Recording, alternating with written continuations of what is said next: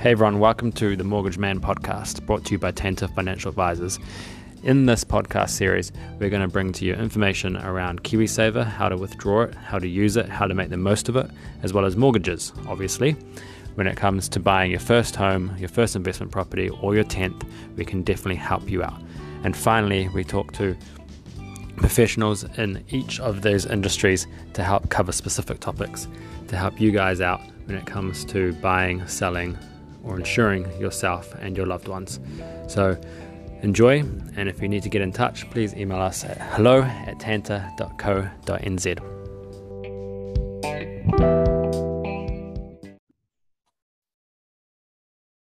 Hey everyone, welcome to another Mortgage Man and Tanta podcast, lockdown level three. I'm here with Chris Brown from Tanta. How you doing, mate? Yeah, good man. Nice takeaway coffee, and uh, everything. it suddenly seems a bit easier. Yeah, a little bit. Ponsonby Road is very busy this morning and yesterday. It's almost like it's back to normal. Um, so today's date, September the 23rd, and we're going to do like a little market update. We're going to talk about some stats. We're going to kind of go over and discuss strengths and weaknesses of the current housing market, some opportunities for first home buyers and investors, and some threats that people should be looking out for. So, if you're into small business, we're doing a SWOT analysis on the big business of the New Zealand property prices. Um, so, obviously, this is our educated opinion on what's happening, um, as well as looking at the stats. So, I'm just going to start with house prices have gone up, obviously. Um, I've got a stat in front of me that says it's gone up the average house price 25.2% in the last 12 months from July to July. So that's gone from 660,000 up to $826,000. That is a massive jump. Um, obviously, even Auckland has gone up to a million dollar average house price. Um, in the past, this was due to interest rates being lowered um, the OCR being lowered because of our first lockdown.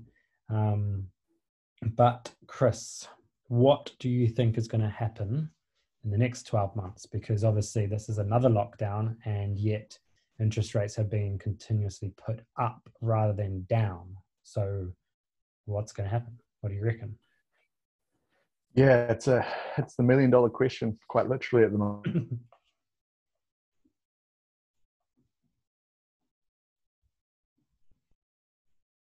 Are you still there? Have you gone on, put yourself on mute?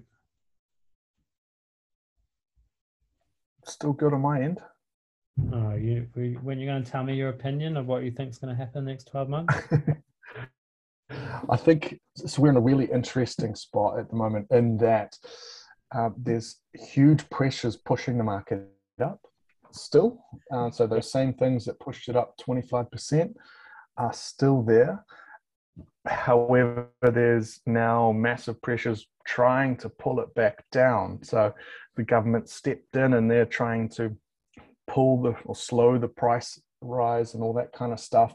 So we're in a real tug of war kind of situation. Um, and I think, from my mind, we like the the fundamental basics of supply and demand is still going to win that battle. Which Everything not enough supply, essentially, is what you're saying there's not enough supply, and, and the more that we get people desperate, uh, the more that we see people um, bid outbidding each other, the prices are still going to go up. I mm. definitely don't think it's going to go up at 25% again. It's outrageous. Um, there's no way, uh, like, just fundamentally, people don't earn, uh, people's earnings don't go up that quickly. So it's always got to kind of flatten out at some point. Um, there's just not enough money for people to keep for it to keep going up at that rate. Mm. However, there is like kind of every time we have a lockdown, there's kind of people stuck at home with their parents or with their flatmate or their leaky, dungy uh, flat that they're they're living in, and they they want to improve it. They're looking around and saying, "Man, a photo would be really nice there," but the landlord won't let me drill a hole in the wall. That gets to you. Um, and so we we have people come in with a little bit more desperation than normal after lockdowns and therefore it um, often drives prices up again because they're like, you know what, screw it. I'll happily eat rice for two years to not be in my flat again. um, and I was, you know, talking with one of the big banks yesterday, um, and they said across the country, everyone who's in level two, they're seeing an increase in lending and an increase in, in buying again. Um, mm-hmm. And they're starting to see, you know, even after two weeks they've been in level two, that prices are going up again. Yeah, well, I mean, so, people have been locked up anyway. So even if they were already looking for a house um, or almost looking for a house, they were probably just waiting until the market is open again. And now that it is, especially well in the rest of the country, they are like, okay, cool, let's rush to quickly buy something before um, it goes up again. Um, just going back to those stats, um, we talk about supply and demand. So, in, interestingly, in the last 12 months, immigration was down. Only 4,711 people uh, came to New Zealand in the last 12 months compared to 85,000 in the 12 months prior. So even though supply and demand is the main kind of guideline for our house prices, you'd say demand would be down because of that immigration stat. So what's going to happen when we do have the borders back open again? Supply is going to increase, our uh, demand is going to increase without as much of supply. So that's quite interesting as well. Yeah, like I said, there's there's a huge tug of war going on, and and um, the so you've got the Reserve Bank at the moment touting that their their measures that they're putting in place are working, um, and that over the next 24 months they reckon everything they've done is going to work. Um, now, if anyone's followed the government's the uh, success rate, yeah, they're saying we're going to open the borders, we're going to make it harder for people to borrow, um, and you know it's all going to work out perfectly. I don't think that's the case whatsoever. Um, is and I know talking from clients that they have uh, who are you know from the likes of America, South Africa, Europe, that the second their families get a chance to come to New Zealand, they're going to do everything they possibly can to get here. So there's another whole factor of immigration might be down right now, and you know, what was it, thirty thousand people uh, trying to come home only 3,000 could get spots in MIQ.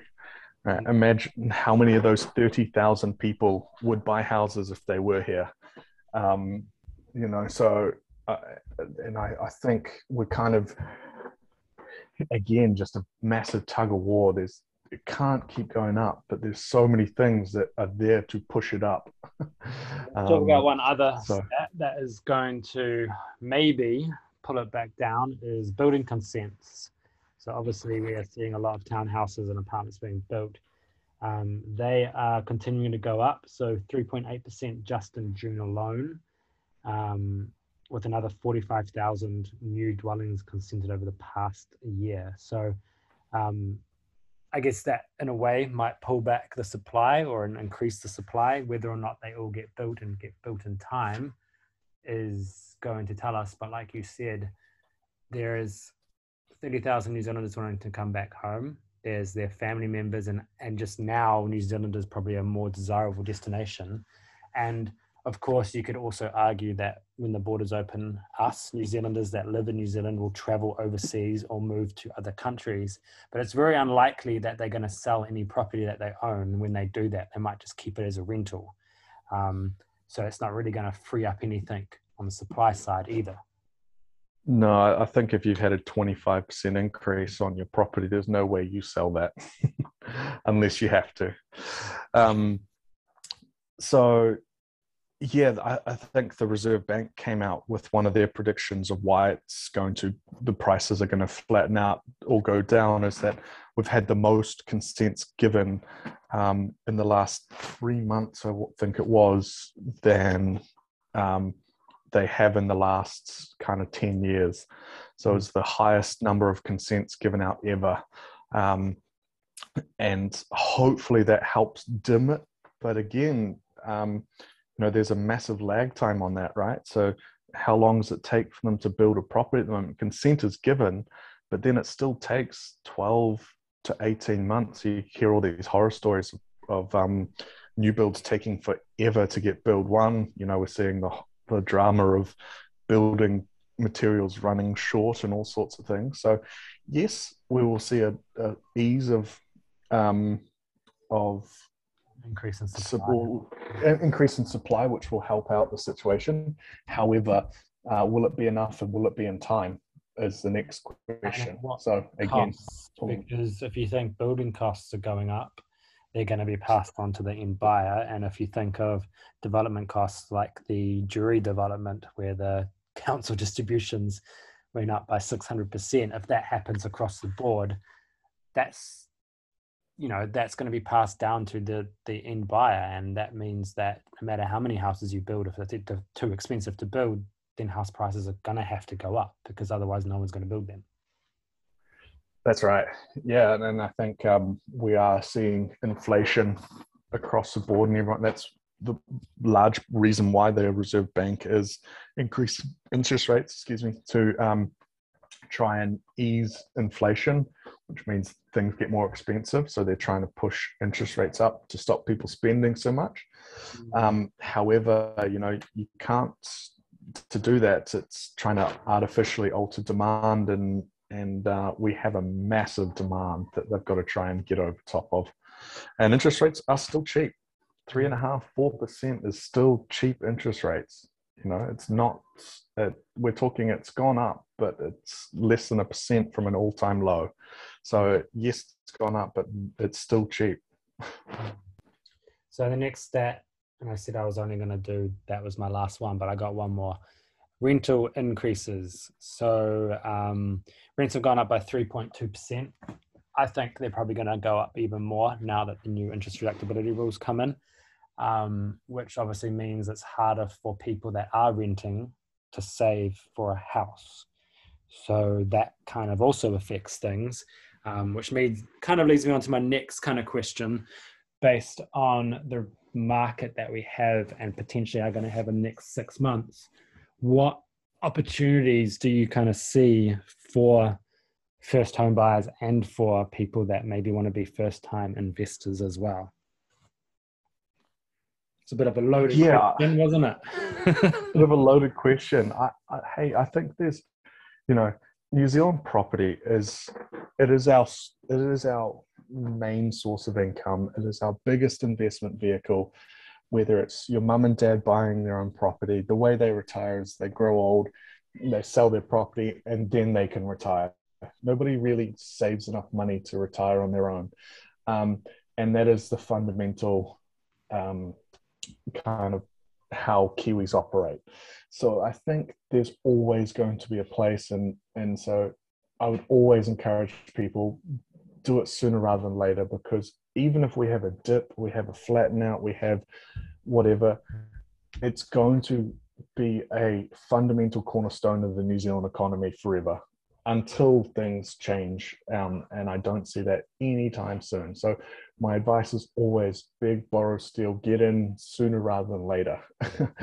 Opportunities, you're definitely going to have some people being squeezed out who potentially over leveraged um, in terms of investment properties.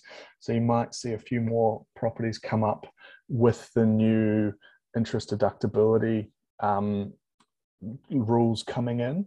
So there'll definitely be some people who haven't kind of got their their act together and now they're suddenly faced with a much larger tax bill than they thought, so they'll be forced to offload.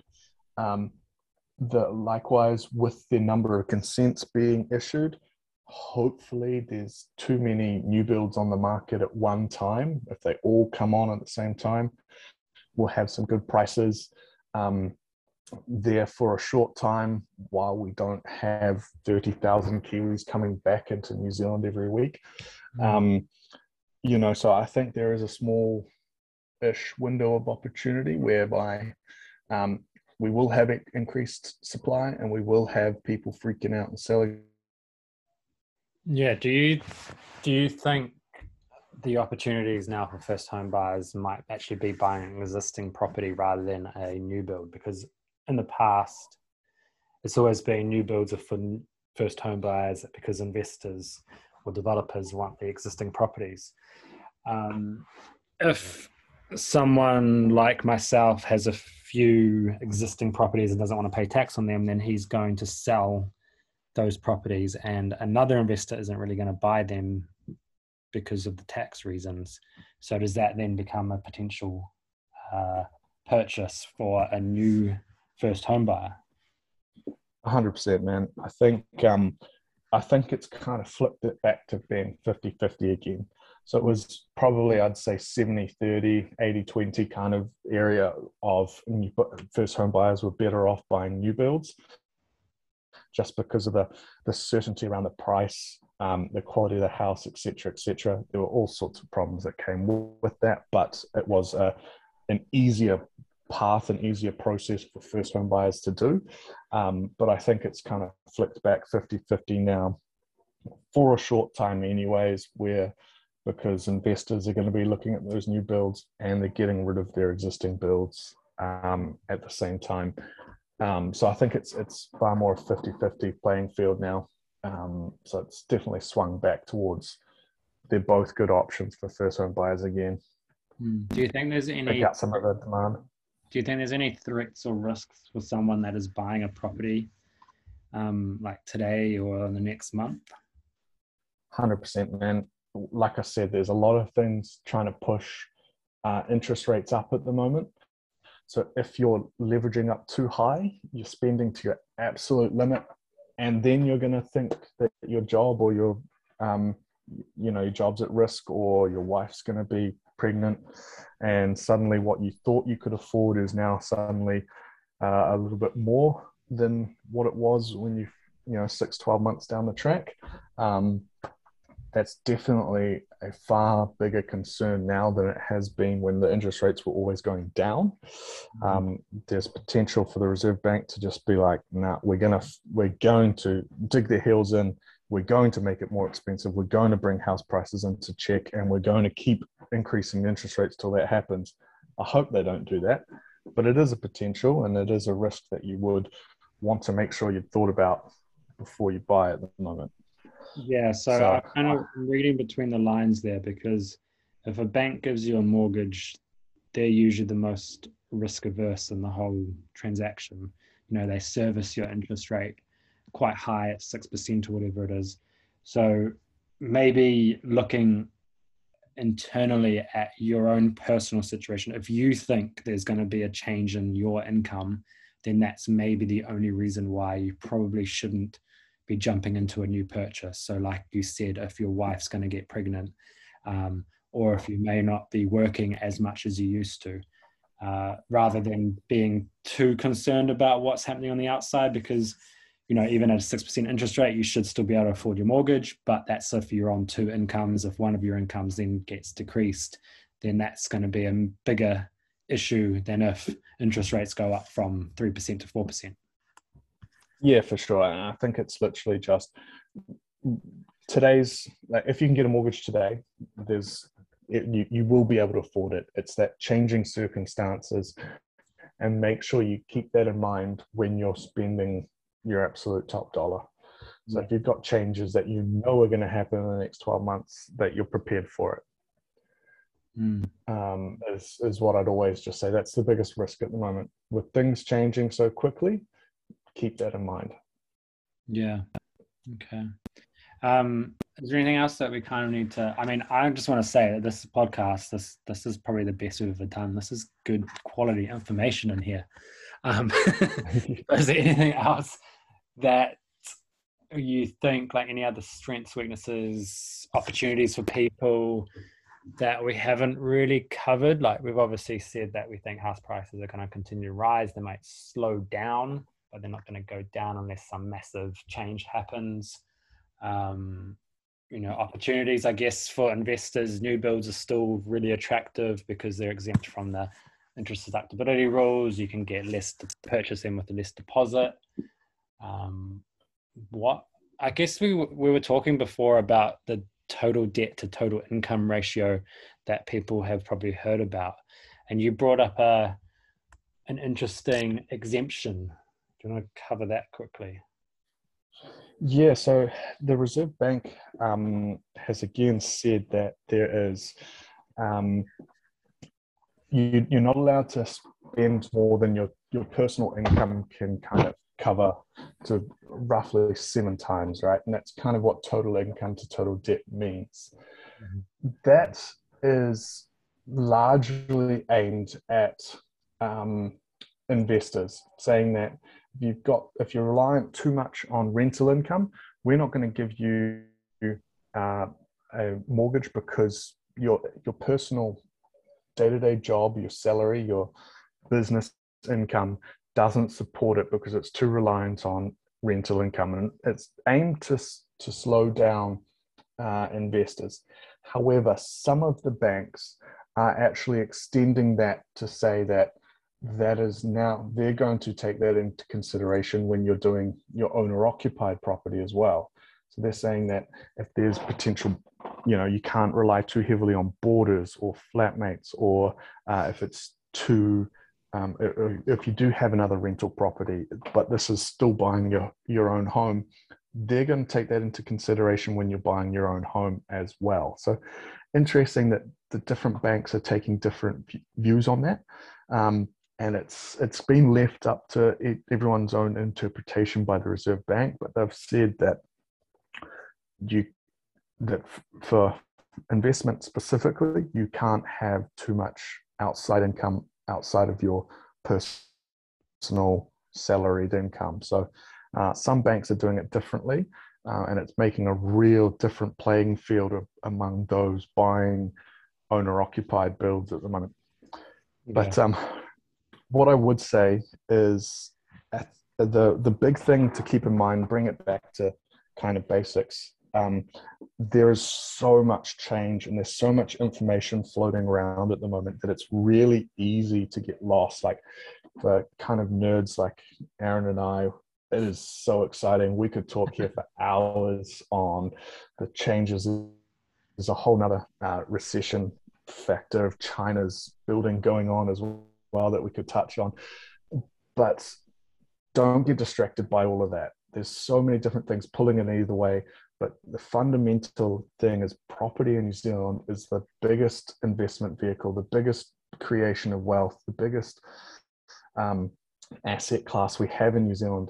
And it's going to be a good thing no matter what little fluctuations happen um, in the market. And take all that all that other stuff out of the way and, and find something that you can afford you know you're going to be okay for the next couple of years and just do it.